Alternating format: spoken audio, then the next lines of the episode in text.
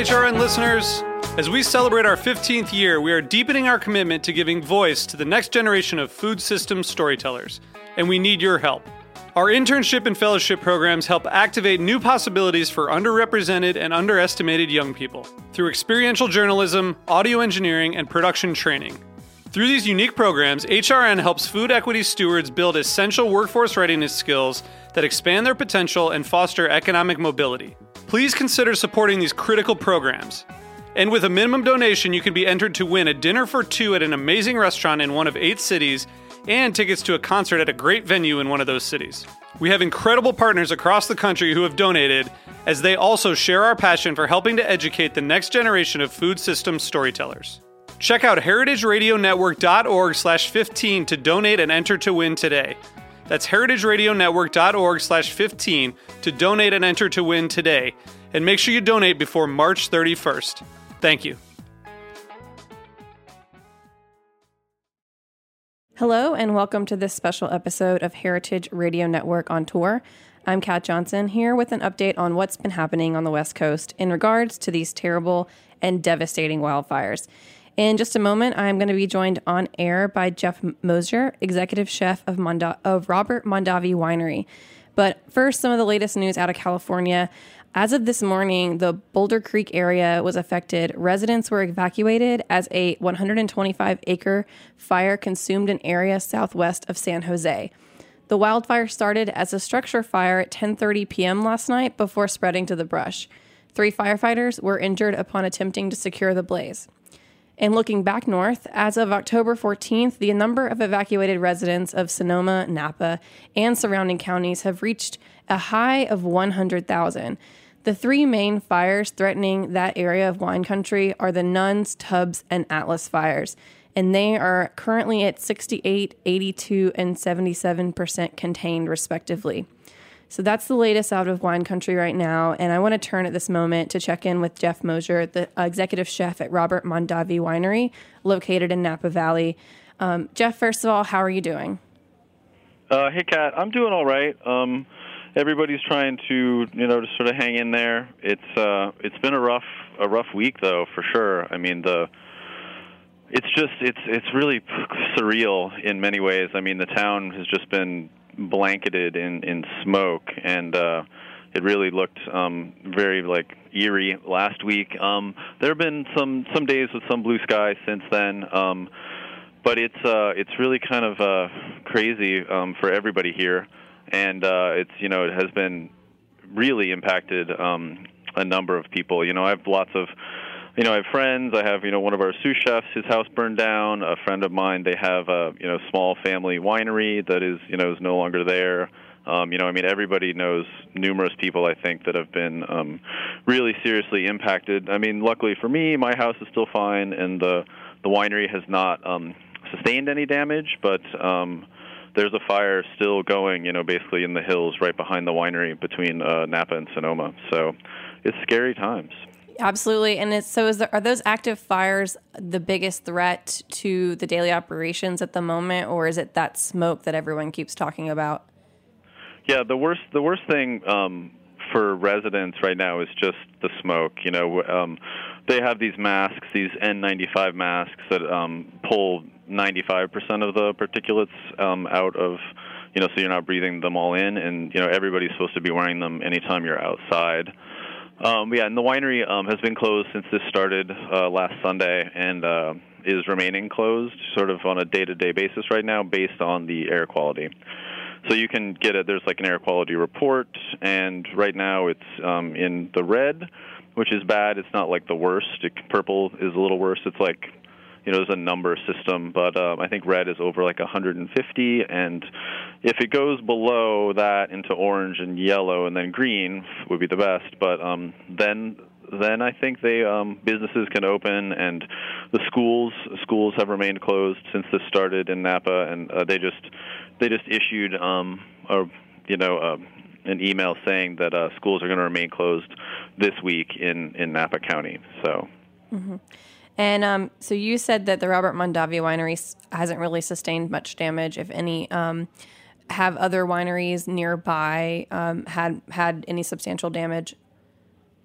The um, not in not in this part of the valley where where Mondavi is. Mondavi is sort of halfway up the Napa Valley on the west side, and the the wineries in Napa Valley that sustained the most damage were on sort of the uh, southeast side of the valley, and so that's where the Atlas fire started. And so they're like Signorello Winery, which is over there, I think is is pretty much destroyed. Some other wineries like Sinskey and Darioush um, suffered some damage, and then um, some friends of mine have uh, a winery called White Rock, which is on Soda Canyon Road, and um, that that winery is gone. Um, as well as all most of the houses in that area. One of our sous chefs lives up there, and and his house is gone. They basically looked out the window Sunday night and saw a wall of flame coming down the hill, and they had to get out of there like right away. So. Wow, was there was there really any warning at all Sunday when this started happening?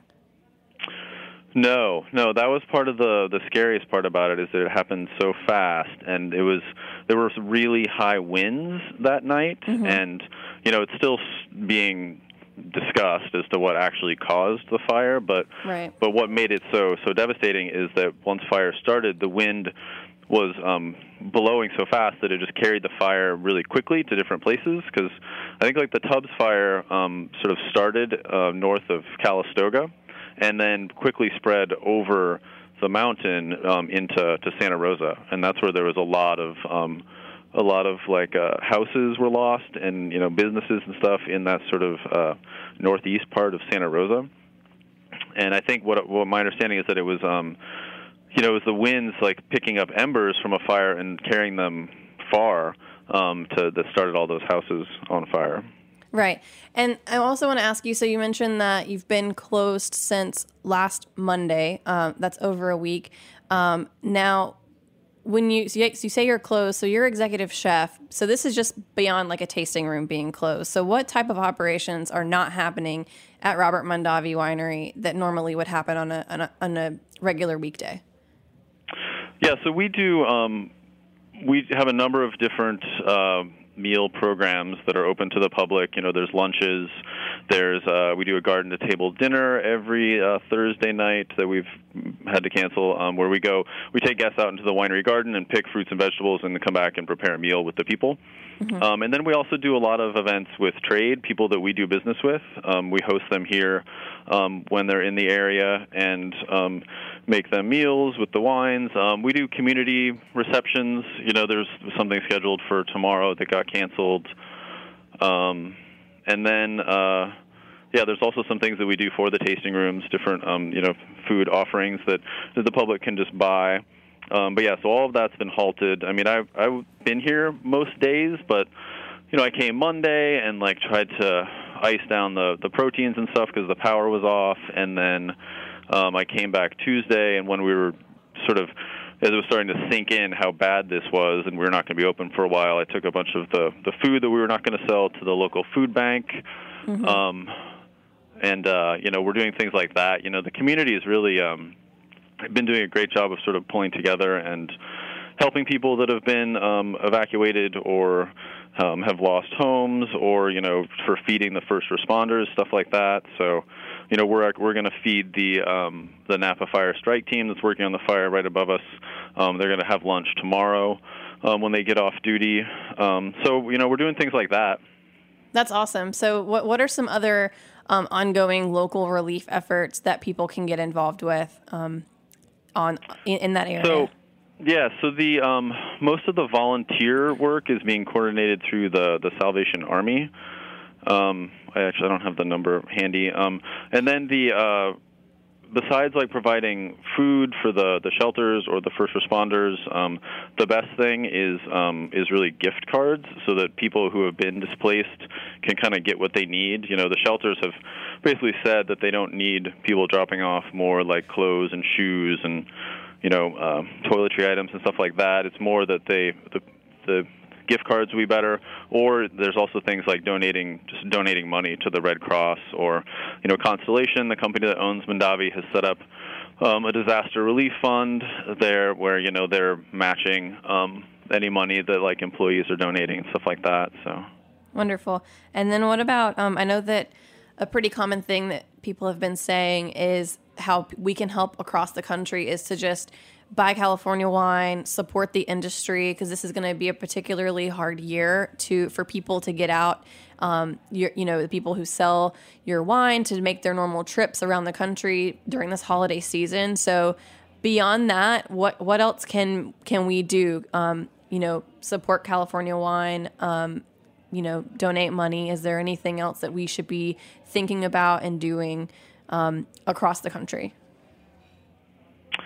Uh, I don't know really. I mean, you know, those things that you said are definitely are definitely helpful. Um, yeah, you know, it's it's uh, definitely unfortunate uh, timing. You know, this is a super busy time of year in the Napa Valley. You know, this is when a lot of people are visiting. This is when um, they're making the wine. Right. Um, so it's a it's usually a super busy time of year, and uh, you know, places like like where I work, the Robert Mondavi Winery, um, is going to be fine. You know, I mean, it's a big business; they can weather, you know, the the storm. But um, it, it's more the like the smaller businesses, the small wineries, the um, you know, local shop owners that are, you know, counting on lots of business this time of year are not getting it, and so those are the people that um, that I'm more worried about. Right, and you mentioned that this is this is the harvest time, but I, I did read that about 85 percent on average of harvest is has been done already. So, do you think that that is a, a, a, really great thing for most wineries and that we won't see too much of an effect on the fire and the smoke in this year's vintage? I think that's probably accurate.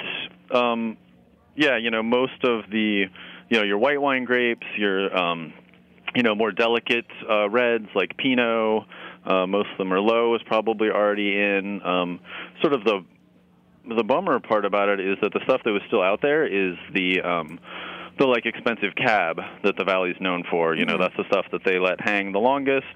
And I mean, I know Mondavi definitely still had some some grapes out there, and I know that they were they were picking them. And I think it's a kind of situation where they they don't really know yet um, how affected it is, but um, they still they they want to get it and they want to try and, and see. Um, you know the the cab grapes, the Cabernet Sauvignon, are more have a thicker skin, so mm-hmm. maybe that would sort of help them. But I think certain certain places, um, the grapes probably are um, damaged, you know, beyond beyond saving. Right.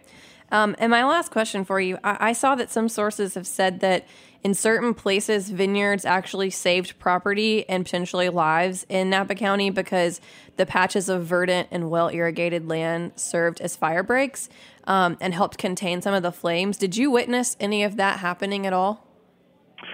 Yeah, so I've I've seen that. Like I I didn't witness the fire coming down the hill and not going on the vineyard, but sure. you know, as driving around, you can see where um, you know, like brush or trees have burned around the vineyards, um, and it's because it's basically like all of the the dry stuff, the dry fuel is what is what burns quickly, and so it was only in sort of really like dense areas or like really areas um, where there's vineyard and lots of other stuff where the vineyard actually did burn. But in a lot of places, I think that really did happen because, like what you said about how they've still been irrigated and um, the vines just don't don't burn particularly well, and so the fire just found a different path. Mm-hmm. You know, because the fire is going to go where it has the fuel. So it's you know if for some reason it really got onto the vineyard, it would burn it, but I think it just follows, you know, the easiest path, and mm-hmm. so you know, a lot of times it would it would burn along the hill, but not actually get into the vineyard. You know, I drove to San Francisco last week to try and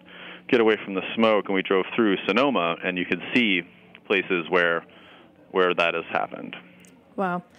Well, Jeff, thank you so much for taking the time to talk to me. I know that, like many others in wine country, you are dealing with um, a lot of fallout and a lot of recovery efforts. And I just really appreciate you sharing kind of an update on what's going on with us in Brooklyn. You're welcome. Okay.